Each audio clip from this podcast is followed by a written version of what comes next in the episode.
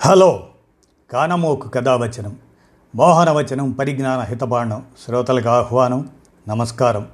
చదవదగునెవరు రాసిన తదుపరి చదివిన వెంటనే మరువక పలువురికి వినిపింపబూనిన అది ఏ పరిజ్ఞాన హితబాండమవు పో మహిళ మోహనవచనమై విరాజిల్లు. పరిజ్ఞాన హితబాణం లక్ష్యం ప్రతివారీ సమాచార హక్కు ఆస్ఫూర్తితోనే ఇప్పుడు. తాతాజీ నలభై తొమ్మిదో వర్ధంతి స్మరణం అని ఆ అంశాన్ని మీ కానమోకు కథ వచ్చిన శ్రోతలకు మీ కానమోకు స్వరంలో ఇప్పుడు వినిపిస్తాను వినండి. తాతాజీ నలభై తొమ్మిదవ వర్ధంతి స్మరణం. ఇక వినండి. మే ఎనిమిది. తెలుగు రచయిత తెలుగు భాషా పండితుడు హేతువాది నాస్తికుడు తాపీ ధర్మారావు నాయుడు వర్ధంతి. కొందరు సేవ చేయించుకోవడం కోసమే పుట్టినట్టుంటారు. మరికొందరు సేవ చేయడం కోసమే జన్మించినట్లుంటారు ఆంధ్ర విశారద తాపీ ధర్మారావు ఇందులో రెండో కోవకు చెందినవారు. తెలుగు సాహిత్యానికి తన రచనల ద్వారా ఉత్తేజాన్ని కలిగించిన గొప్ప దార్శనికుడు ఆయన. తెలుగు భాషలో కొత్త పదాలన్నింటినో సృష్టించి ఖ్యాతి పొందిన వారిలో తాపీ తొలి పంక్తిలో ఉంటారు. A bird view a bird eye view విహంగ వీక్షణానికి పిట్టచూపు అని చక్కని పదసృష్టి చేశారు ఆయన. తెలుగు దినపత్రికల్లో చలనచిత్రాల్లో తొలిసారిగా వ్యవహారిక భాషను శ్రీకారం చుట్టింది ఆయనే. పర్లాకిమిడి కళాశాలలో ఎఫ్ఏ చదువుతున్నప్పుడు గిడుగు వెంకట రామ్మూర్తి తాపీకి గురువు కావటం విశేషం. అందుచేతనే గిడుగు ప్రభావం తాపీపై ఎంతో కొంత పడింది. సాహితీవేత్తగా చరిత్ర పరిశోధకునిగా ఉపాధ్యాయునిగా తెలుగు చలనచిత్రాల సంభాషణల రచయితగా ఆయన చేసిన సేవలు వెలకట్టలేనివి. పెళ్ళి దాని పుట్టుపూర్వోత్తరాలు దేవాలయాలపై బూతుబొమ్మలు ఎందుకు? రాళ్ళు రప్పలు ఇనుప కచ్చడాలు మబ్బుతెరలు పాతపాళి కొత్తపాళి ఆల్ ఇండియా అడుక్కు తినేవాళ్ళ మహాసభ తదితర రచనలతో ఆంధ్రప్రదేశ్లో సరికొత్త ప్రభంజనాన్ని సృష్టించారు తాతాజీ. చేమకూర వెంకటకవి రాసిన విజయ విలాసానికి ధర్మారావు వెలయించిన హృదయోల్లాస వ్యాఖ్య ఎంతో ప్రాచుర్యం పొందింది. విజయ విలాసం కావ్యాన్ని ఒక్కసారి చదివితే చాలు. ఎవరైనా సరే ఉత్తమ కవిగా పరిణమిస్తాడని మహాకవి శ్రీశ్రీ విశాఖపట్నంలో పంతొమ్మిది వందల డెబ్భై మూడులో జరిగిన ఓ సభలో పేర్కొన్నారు. అంతటి మహాకావ్యానికి సరళ సుందరమైన వ్యాఖ్యానం రాసిన అవకాశం అదృష్టాన్ని తాపి దక్కించుకున్నారు. తెలుగు సాహితీ వినీల ఆకాశంలో విరిసిన ఇంద్రధనస్సు లాంటి ధర్మారావు ఉత్తరాంధ్ర సరిహద్దు అయిన గంజాం జిల్లా బరంపురంలో పద్దెనిమిది వందల ఎనభై ఏడు సెప్టెంబర్ పంతొమ్మిదిన జన్మించారు. వారి ఇంటి పేరును గురించి వారే ఈ విధంగా చెప్పారు. మా పూర్వీకులు ఇంటి పేరు బండివారో బండారువారోనట సైన్యంలో సిపాయిలుగా ఉంటూ సైన్యం నుంచి విడుదలై వచ్చాక ఏదో పని చేసుకునేవారట. మా తాతయ్యకు ముత్తాత లక్ష్మయ్య వాళ్ళ ఊళ్ళో వాళ్ళ ఊరేది శ్రీకాకుళం తాపి పనిలో బాగా పేరు తెచ్చుకున్నారట. కొడుకు కూతురు చనిపోవటంతో తన దగ్గర పెరుగుతున్న మనవణ్ణి లక్ష్మయ్య బడిలో వేసినప్పుడు తాపీ లక్ష్మయ్య మనమడు అప్పన్న అని రాశారట. అలా మా ఇంటి పేరు తాపీ అయ్యింది. చిన్ననాటి విద్యాభ్యాసం అంతా శ్రీకాకుళంలో సాగింది. ఆ తర్వాత విజయనగరం పర్లాకిమిడి మద్రాసులో హై స్కూలు ఎఫ్ఏ డిగ్రీలను విజయవంతంగా పూర్తి చేశారు. భరంపురం విశాఖపట్నం తదితర కళాశాలల్లో గణిత శాస్త్ర అధ్యాపకునిగా పనిచేశారు. పంతొమ్మిది వందల పదకొండులో వేగుచుక్క గ్రంథమాల అనే సంస్థను స్థాపించి సాహితీ చర్చలకు రచనలకు అవకాశం కల్పించారు.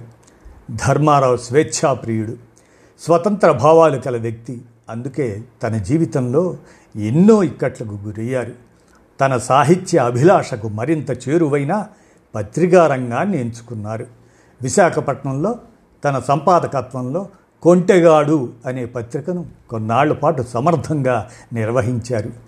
బొబ్బిలి సంస్థానాధీశుని కోరిక మేరకు జస్టిస్ పార్టీ ఆరంభించిన సమదర్శిని పత్రికకు సంపాదకత్వాన్ని పంతొమ్మిది వందల ముప్పైలో చేపట్టారు. ఆ తర్వాత పిఠాపురం మహారాణి ఆహ్వానం మేరకు పంతొమ్మిది వందల ముప్పై ఆరులో జనవాణి పత్రికకు సంపాదకునిగా వ్యవహరించారు. ఈ పత్రిక ద్వారా వ్యవహారిక భాషోద్యమానికి ఎనలేని సేవలందించారు. సమకాలీన రాజకీయాలకు అద్దం పట్టే విధంగా ఈ పత్రికను తీర్చిదిద్దారు. ఆ తర్వాత కాగడ అనే పత్రికను స్వయంగా స్థాపించారు. ఆ రోజుల్లో వేలాది మంది పాఠకులు ఈ పత్రిక కోసం ఆసక్తిగా ఎదురుచూసేవారు. విశాలాంధ్ర దినపత్రిక వ్యవస్థాపకుల్లో ఆయన ఒకరు. పంతొమ్మిది వందల ముప్పై ఏడులో సినీ రంగ ప్రవేశం చేశారు.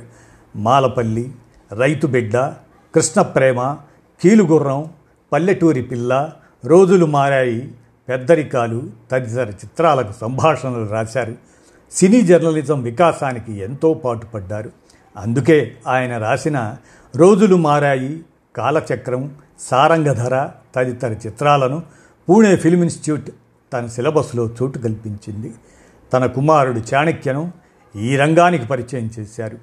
కొడుకులు మోహనరావు చాణక్య ఇద్దరూ కమ్యూనిస్టులు. అందులో మోహన్ రావు పార్టీ కార్యకర్తల్లో ముఖ్యుడు. అతనికి కావలసిన స్ఫూర్తిని ఒక రచయితగా ఒక సామాజిక విప్లవకారుడుగా తాపి రగిలించాడు. తాను పార్టీతో ముడివేసుకోకుండా తన స్వతంత్రతను కాపాడుకుంటూనే కొడుకుకు సహకరించాడు. కమ్యూనిస్టు దినపత్రిక విశాలాంధ్రకు ఆ పేరు పెట్టింది తాపీవారే. సమదర్శిని కాగడ జనవాణి ప్రజామిత్ర కొంటెగాడు ఇటువంటి పత్రికలు తాపీ ధర్మారావు సంపాదకత్వంలో వచ్చాయి. జనవాణిలోనే వాడుక భాషను ప్రవేశపెట్టి విజృంభించాడు. పంతొమ్మిది వందల పది ప్రాంతంలో కొందరు మిత్రులతో కలిసి బరంపురంలో వేగుచుక్క గ్రంథమాలను స్థాపించారు. ఇతని తొలి రచన పంతొమ్మిది వందల పదకొండులో ఆంధ్రులకు ఒక మనవి అనే పేరుతో వెలువడింది. ఆలోచనలను రేకెత్తించే అనేక పుస్తకాలను రచించారు. తాపీని గౌరవంగా చాలామంది తాతాజీ అని పిలిచేవారు. ఆంధ్ర రాష్ట్ర పత్రికా రచయితల మహాసభ జరిగినప్పుడు తాపీవారే దానికి మొదటి అధ్యక్షులు. ఈయన మాలపిల్ల రైతు బిడ్డ మొదలైన సినిమాలకు సంభాషణలు రాశాడు.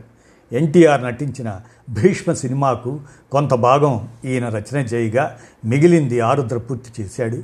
దీన్ని గురించి సినీ పండితులు సరదాగా భీష్మ సినిమా మాటలు మొదటి భాగంలో తాపీగా మిగిలిన భాగంలో ఆదుర్దాగా సాగాయి అనేవారు. ఈయన బహుముఖ సేవలను గుర్తించి శృంగేరి పీఠాధిపతి ఆంధ్ర విశారద బిరుదును ప్రసాదించి ఘనంగా సత్కరించారు. పంతొమ్మిది వందల డెబ్భై రెండు మే పదమూడున హైదరాబాద్ బర్కత్పుర యువతీ మండలి వారు ధర్మారావు మన తాతాజీని సన్మానం చేసి సభ ఏర్పాటు చేశారు. ఈ సభలో పాల్గొన్న నార్ల వెంకటేశ్వరరావు మాట్లాడుతూ ధర్మారావు మనందరిలాగా కాదు ఎంతో మారుతూ వచ్చారు. మరికొన్నాళ్ళకు ఆయన నక్సలైట్గా మారిన ఆశ్చర్యం లేదని నవ్వుల జల్లుల మధ్య కితాబునిచ్చారు. ఇలా ఎప్పటికప్పుడు జీవితంలో భాషలో సాహిత్యంలో సామాజిక శక్తిగా మారి ఎందరినో మలిచిన మహావ్యక్తి తాతాజీయే అని నాట్ల ప్రశంసించారు. లోకం పోకడను సామాజిక స్థితిగతుల్ని ఆధునిక దృక్పథంలో వీక్షించి ఆలోచించి అవగాహన చేసుకునేవారు. అందువలనే ఆయన రచనలన్నీ నవ్యతకు దర్పణం పడతాయి. పంతొమ్మిది వందల డెబ్భై ఒకటిలో ధర్మారావుకు కేంద్ర సాహిత్య అకాడమీ అవార్డు లభించింది ఆయన గొప్పతనానికి ప్రతిభా పాఠవాలకు మెచ్చుకొని ఆంధ్రప్రదేశ్ సాహిత్య అకాడమీ విశిష్ట సభ్యత్వాన్ని ప్రదానం చేసింది. పంతొమ్మిది వందల యాభై ఏడు నుంచి పంతొమ్మిది వందల డెబ్భై మూడు వరకు ఈ పదవిలో కొనసాగారు. శ్రీ వెంకటేశ్వర విశ్వవిద్యాలయం సెనెట్ సభ్యునిగా కొన్నాళ్ళు వ్యవహరించారు. పంతొమ్మిది వందల డెబ్భై మూడు మే ఎనిమిదిన సుందర ప్రపంచం నుంచి మహాప్రస్థానం చేశారు. ఇదండి తాతాజీ నలభై తొమ్మిదవ వర్ధంతి స్మరణంగా మీ కానమోకు కథ వచ్చిన శ్రోతలకు తాతాజీ జీవిత రేఖను పరిచయం చేస్తూ మీ కానమోకు కథ వచ్చిన శ్రోతలకు మీ కానమోకు స్వరంలో వినిపించాను. విన్నారుగా? ధన్యవాదాలు.